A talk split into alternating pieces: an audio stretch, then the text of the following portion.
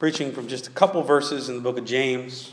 Getting to the end of James, uh, we only have a couple more verses to do next week also.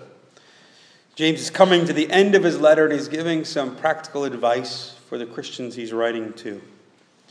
So I'm in James chapter 5, starting in verse 7. Be patient, therefore, brothers, until the coming of the Lord. See how the farmer waits for the precious fruit of the earth, being patient about it, until it receives the early and the late rains.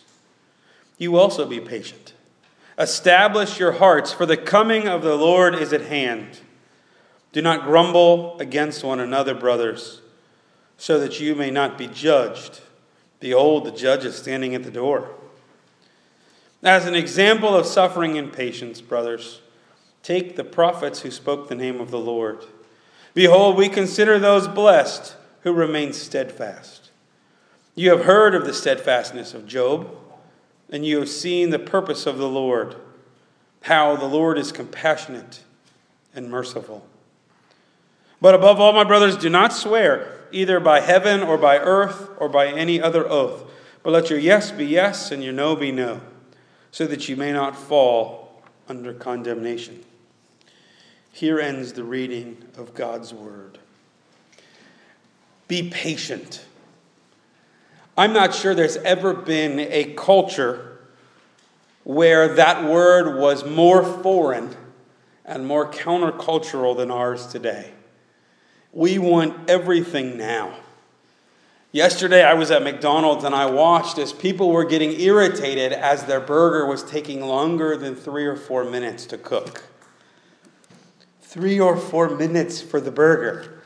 I personally think burgers should take longer than that. We want instant everything, right? Instant foods, instant downloads, instant videos as I was working on this sermon, I saw a commercial for an instantly dry deodorant. We don't even want to wait for our deodorant to dry. That's how instant our society has become. But James says, be patient. James gives the example of a farmer. That example is even further from us, right? A farmer that has to wait. Plants does the work, and the hard, farming is hard work, but at the same time, you got to wait. You got to wait for the rains, you got to wait for the sun. You got to sit back and let all kinds of things unfold that you have no control over. James thinks our faith should be like that. We should stand firm. We should establish our hearts, give them roots, hold them still, anchor them somewhere. Why? Because James says the Lord is coming back soon. Now, maybe in those days they thought Jesus was coming back immediately, and scholars debate this. I, I, I, think maybe they just had this sense that Jesus was coming back and we ought to live differently because of it. 2,000 years later, we have like the opposite, right? Like, I don't think we think Jesus is coming back tomorrow at all. We have no sense of an immediacy of Jesus' return. But think for a second about James's logic because it sounds backwards to me. Jesus is coming soon, so be patient. I remember a bumper sticker I saw that said, Jesus is coming back, look busy. But James is saying the opposite. James is saying, Jesus is coming back, so be patient, be calm, settle your heart. For James, we shouldn't be tossed around. We shouldn't let our hearts go after something new every day. I want the new this, the new that. I want everything to be fresh and exciting. We get to where we're tossed about on the sea of our emotions because our heart is all over the place. James says, leash that thing, pull it back, establish it, settle it down because Christ is coming. You can settle, you can be patient. How many people do you know that are all over the place, right? I call them flip floppy people. Not flip floppy because of the sandals they wear. I happen to like flip flops. But flip floppy. Like every day they're after something new. They're really into something for about a week or a month, and then the next thing comes up and they're on to that thing. We're so flippant. We're flip floppy. But when we live this kind of life, you know what often happens? I think James points this out. What we do is we start grumbling. Grumbling when other people get what we want, grumbling when we can't have what we want. We start to complain. When we start complaining, that's a pretty good sign that you're being impatient. We grumble. James doesn't think it should be that way. He gives us the examples of the prophets and Job who suffer tremendously. And both the prophets and Job don't understand why they're going through all this. Job doesn't know that God's testing him. The prophets don't understand. In fact, Jeremiah writes about this all the time. Lord, I'm out here doing your will. I'm saying what you tell me to say, and the people are trying to stone me.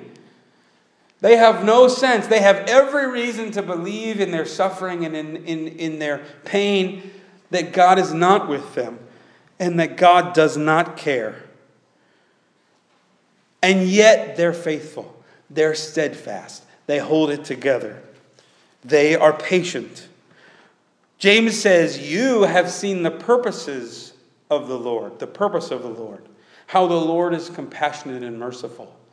Well, how have you seen the purpose of the Lord? How do you know that he is compassionate and merciful in a way that Job and the prophets don't? Because we've got a cross, because we've got Easter. We know that Jesus is with us. He came with us, became flesh, died for us, is with us now. We can trust because we live on the other side of Easter that we know that God is compassionate and merciful, even when we don't always feel it. So, what happens? We get impatient. We get stressed. We get in pain. We get impatient because we're not sure we can totally trust God in the middle of it. But we know that we don't need to be flip floppy, we can just hold still. I think there's something deeply important about becoming mature spiritually that you're patient, that you can hold still, that you can wait and trust that God's got you taken care of. And that is not easy. Do you trust that God is compassionate and merciful? Do you believe that Christ is coming soon? Then be patient, hold still, be rested, be consistent don't make people swear, uh, make you swear about stuff. Whenever you say to somebody, swear that, you know what that means? It means you don't trust them. You don't trust that they're going to follow through on their word. And as Christians, we can trust that God has us. And so we ought to be some of the most steady, reliable, and patient people out there. Let that be you in this time. Let's pray. Lord, I'm really aware as people are having procedures, as people are having all kinds of things going on in their lives, all kinds of concerns that weren't voiced here but are still lingering in the background. That we desperately need your patience and your care. Help us establish our hearts. Let us not grumble, but really trust you. Let us be consistent in our behavior. Let us follow through on what we say. Let us not go back on our word, that you may be glorified in our lives. We pray this in Jesus' name. Amen.